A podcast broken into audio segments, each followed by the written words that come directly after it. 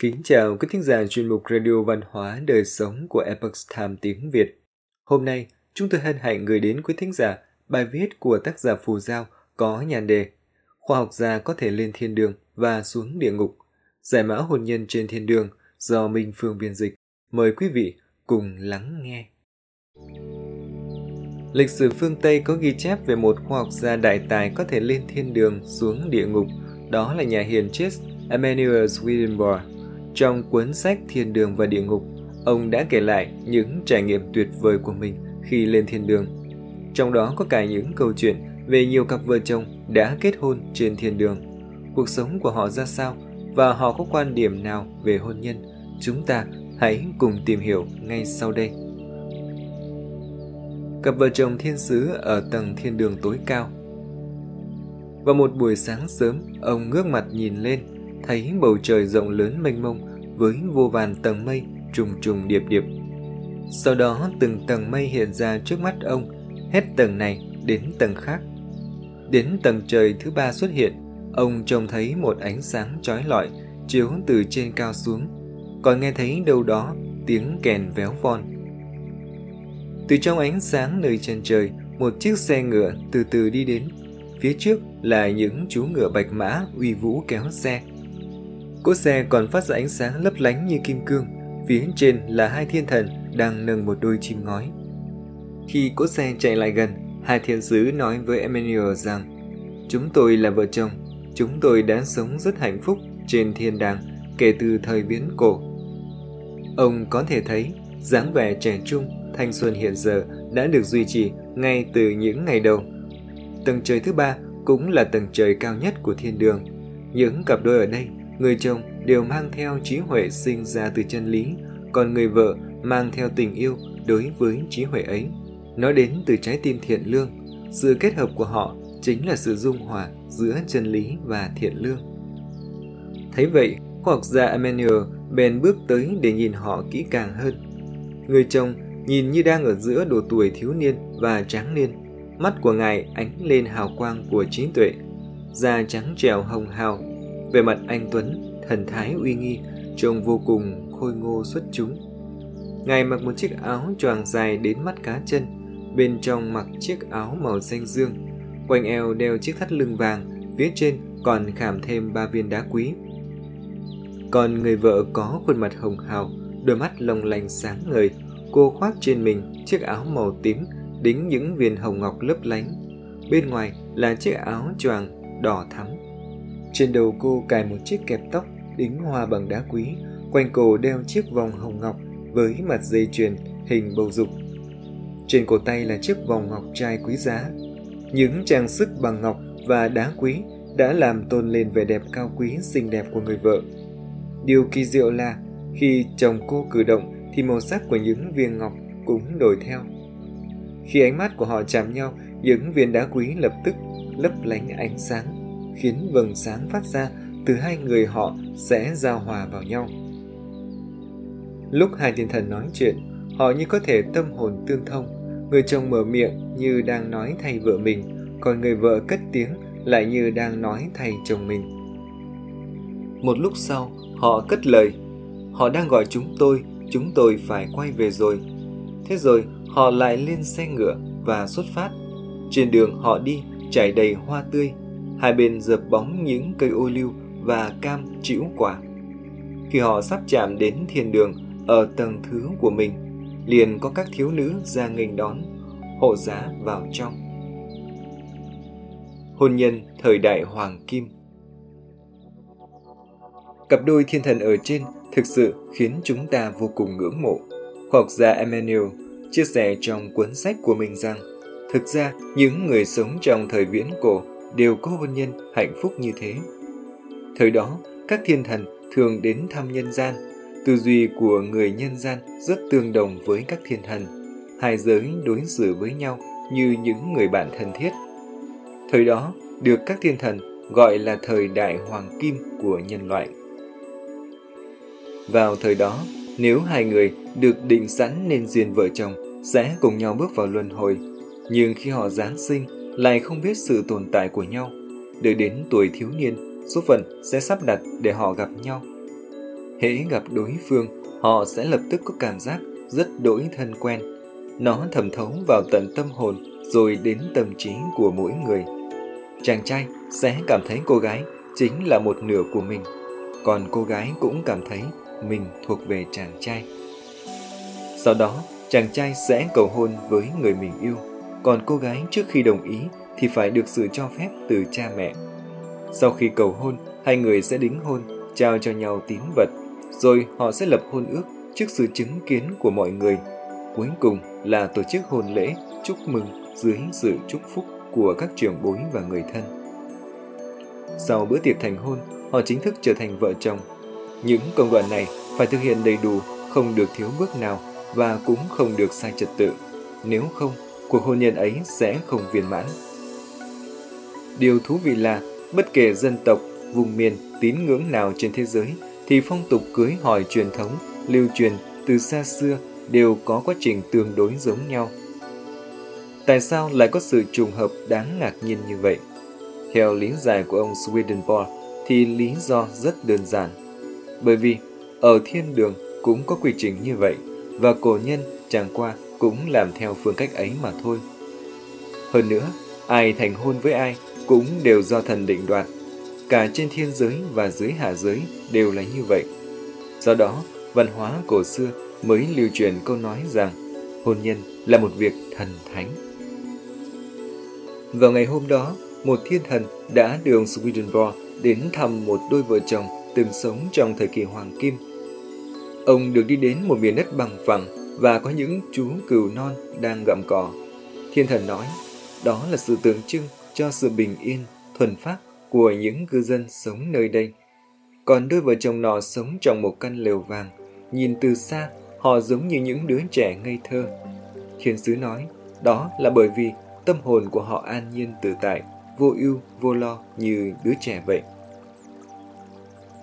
Người chồng mặc một chiếc áo choàng màu xanh tím bên ngoài và một chiếc áo len trắng bên trong. Người vợ mặc một chiếc áo choàng màu hồng tím bên ngoài và chiếc áo thêu họa tiết cầu kỳ bên trong. Khi trò chuyện với họ, ông Swedenborg thấy gương mặt họ có đôi nét giống nhau khiến ông thấy rất hiếu kỳ. Người chồng giải thích, sinh mệnh của nàng nằm trong thân tâm tôi và sinh mệnh của tôi cũng tương hợp như thế. Chúng tôi tuy là hai cá thể nhưng lại chung một tâm hồn. Sự kết hợp của chúng tôi là sự giao hòa giữa lồng ngực, trái tim và lá phổi. Nàng là trái tim của tôi, tôi chính là lá phổi của nàng. Vì vậy, khuôn mặt của chúng tôi mới giống nhau, nhìn như hai mà một. Ông Swedenborg tiếp tục hỏi một câu rất lém lỉnh. Vậy ngoài vợ mình ra, ngài có được để ý đến người phụ nữ khác không? Người chồng đáp, có thể, nhưng vì tôi và nàng đã tâm hồn hợp nhất, nên cả hai chúng tôi sẽ cùng để ý người đó. Như vậy sẽ không nảy sinh những suy nghĩ không ngay chính. Trò chuyện một hồi, ông Swedenborg xin phép rời đi. Vợ chồng họ bèn tặng ông rất nhiều hạt giống màu vàng làm kỷ niệm. Hôn nhân trong thời đại bạc và đồng Sau khi thời đại vàng, hoàng kim biến mất, loài người vẫn còn tương thông với thiên đường, nhưng không thân thuộc như trước. Quãng thời gian ấy gọi là thời đại bạc. Vậy hôn nhân trong thời đại bạc sẽ diễn ra như thế nào? Tiếp theo, ông Swedenborg lại được đưa đến một tòa thánh. Những ngôi nhà ở đây đều là các cung điện lớn xây bằng đá cẩm thạch còn trước sảnh là các bậc thềm được lát đá trắng ngà và hai cột trụ sừng sững làm từ ngọc bích. Khi họ đi ngang qua một tòa nhà, có một cặp vợ chồng đã mời họ vào nhà chơi. Thiên sứ mời người chồng tâm sự về cuộc sống hôn nhân của họ. Người chồng nói rằng mọi người ở đây đều nhận định hôn nhân là sự kết hợp giữa chân và thiện. Chàng chỉ có thể yêu thương người vợ của mình và ngược lại, nếu không cuộc hôn nhân ấy sẽ tan biến. Nói xong, ông Swedenborg nhìn thấy trên tường xuất hiện một cầu vồng tam sắc, tím, lam và trắng. Người chồng chia sẻ, màu tím tượng trưng cho tình yêu của người vợ, màu trắng tượng trưng cho trí huệ của người chồng, còn màu lam thể hiện sự ái mộ của người vợ đối với chồng mình và nhận được sự đền đáp từ người đó. khi họ thấu hiểu tấm lòng của nhau, cầu vồng sẽ xuất hiện, ba màu sắc sẽ hòa quyện vào nhau, phát ra ánh sáng lấp lánh.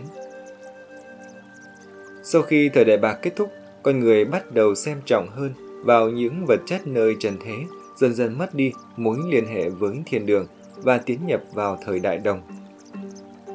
Ngày hôm đó, thiên sứ cũng được ông Swedenborg băng qua khu rừng rậm rạp do người khổng lồ canh giữ và bước vào một thành phố rộng lớn. Tất cả các ngôi nhà tại đây đều được làm bằng gỗ, mái nhà cũng được lợp bằng các thanh gỗ. Đây là nơi cư ngụ của người thời đại đồng trên thiên đường. Một nhà thông thái trong thành đã thỉnh mời họ đến nhà mình. Ông nói với hai vị khách rằng trong hôn nhân họ cần tuân theo các phép tắc do tổ tiên để lại vì tổ tiên của họ đã sống rất đầm ấm hạnh phúc nên họ mong rằng nếu tuân theo phép tắc ấy, bản thân cũng sẽ được hưởng cuộc sống ấm êm vui vẻ. Một trong những điều quan trọng nhất trong các phép tắc trên là phải sống một lòng, một dạ với hôn nhân. Vì vậy, những cư dân trong thành phố đều kết hôn một vợ một chồng. Nếu những người có nhiều thê thiếp muốn vào thiên đường nơi đây, thì những người khổng lồ canh giữ bên ngoài sẽ áp giải họ đến vùng đất hắc ám ở phương Bắc. Còn những kẻ ngoại tình sẽ bị ném vào biển lửa ở phương Tây, những kẻ háo sắc sẽ bị ném vào vùng đất huyễn quang ở phương Nam. Hôn nhân kể từ thời đại sắt trở đi. Sau ba thời đại vàng, bạc và đồng, con người dần dần mất đi linh tính tương thông. Rất nhiều tri thức học được từ thiên đường cũng từ từ bị thất truyền. Các thiên thần gọi đó là thời đại sắt. Trên thiên quốc, những ngôi nhà thời đại sắt được làm bằng gạch và gỗ, đường phố nhà cửa lộn xộn và không được quy hoạch hợp lý. Những người đàn ông ở đây có khuôn mặt sáng rịt như thép, ăn mặc như mấy chú hề. Một quý tộc đã tiếp đón ông Swedenborg và thiên sứ. Về hôn nhân, ông nói, Chúng tôi không chỉ có một vợ, mà có hai ba thê thiếp, có người còn nhiều hơn, bởi vì chúng tôi muốn được nếm trải những cảm giác khác nhau. Một người vợ thì nhạt nhẽo quá. Ông Swedenborg hỏi thêm, Vậy ở đâu có tình yêu vợ chồng gắn kết tầm hồn hợp nhất, suy nghĩ tương thông và mang lại hạnh phúc và niềm vui cho nhau? Người kia trả lời, tôi không biết ngài đang nói về điều gì. Trong tình yêu hôn nhân, chúng tôi đương nhiên có ghen tuông, đã ghen tuông, tự nhiên cũng có tình yêu. Ông Swedenborg rõ ràng là có quan điểm bất đồng với vị quý tộc này, thế nên họ nói với nhau thêm vài câu đã vội vã đứng dậy rời đi. Một thời gian sau, thiên sứ lại đến mời ông Swedenborg đi thăm những thời đại sau này.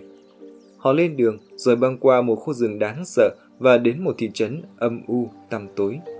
Ở đó, một số mái nhà tranh siêu vẹo nằm ngổn ngang xung quanh. Họ bước vào một vài túp lều và hỏi về cuộc sống hôn nhân của cư dân. Điều bất ngờ là người ta đều cho rằng hôn nhân là một chiếc lồng giam. Họ cười thỏa mãn nói, nhưng chúng tôi đã phá được chiếc lồng này và giải phóng mình khỏi ách nô dịch. Có phạm nhân nào được tự do mà lại phẫn nộ bất bình đâu? Ông Swedenborg nói, các anh có vẻ là người không có tín ngưỡng phải không? Vì hôn nhân vốn là điều rất thần thánh. Mọi người cười lớn và nhìn ông như một kẻ ngốc, thậm chí như là kẻ mất trí. Lúc này, thủ lĩnh của thị trấn đã phái một vị sứ giả đến rồi dẫn họ đến quảng trường. Rất nhiều người đang tụ tập ở đó. Ông Swedenborg đã hỏi họ quan điểm về hôn nhân và ngoại tình, tín ngưỡng và tôn giáo. Từ trong đám đông bỗng phát ra tiếng cười chế nhạo. Một trong số đó cất tiếng Chuyện tín ngưỡng thì hãy đi hỏi mục sư, chứ đừng hỏi chúng tôi. Lại có người nói Ai trong các ông sạch tội thì cứ việc lấy đá mà ném trước đi. Đây là một câu trích trong Kinh Thánh. Một số vị tự xưng là thông thái đã bước đến tranh luận với họ, nói rằng tình yêu trong hôn nhân không liên quan gì đến tín ngưỡng và thần thánh. Hôn nhân của con người không khác động vật là mấy. Vì vậy, giữa người vợ và kỹ nữ chẳng có gì khác nhau. Họ còn khuyên hai người các ông nên lý trí hơn. Thiên sứ nghe vậy đã không kiềm chế được tức giận, bèn dùng thần thông triệu hồi rồng và rắn lửa đám đông liền chạy nháo nhác như gà bay, chó sủa. Hai người nhân cơ hội đó rời đi. Trên đường, thiên sứ nói, những cư dân nơi này sẽ lần lượt bị đuổi đi và rơi vào vực sâu vô đáy phía tây. Vực thẳm ấy nhìn từ xa giống như một hố lửa diêm sinh, cháy phừng phừng. Sau chuyến đi cuối cùng, ông Swedenborg tâm sự rằng ông vô cùng tiếc nuối và buồn bã bởi hôn nhân vốn là điều thần thánh nhất từ thời viễn cổ, nhưng đến ngày nay đã hoàn toàn biến chất suy đồi. Đó là câu chuyện của khoa học gia Swedenborg viếng thăm thiên đường và nói chuyện về hôn nhân. Chúc cho tất cả những người yêu nhau trên thế giới này đều nên duyên vợ chồng và hưởng thụ hạnh phúc trong hôn nhân do Thượng Đế ban tặng. Quý thính giả thân mến, chuyên mục Radio Văn hóa Đời Sống của Epoch Time tiếng Việt đến đây là hết. Để đọc các bài viết khác của chúng tôi, quý vị có thể truy cập vào trang web exporttimeviet.com. Cảm ơn quý vị đã lắng nghe, quan tâm và đăng ký kênh. Chào tạm biệt và hẹn gặp lại quý vị trong chương trình lần sau.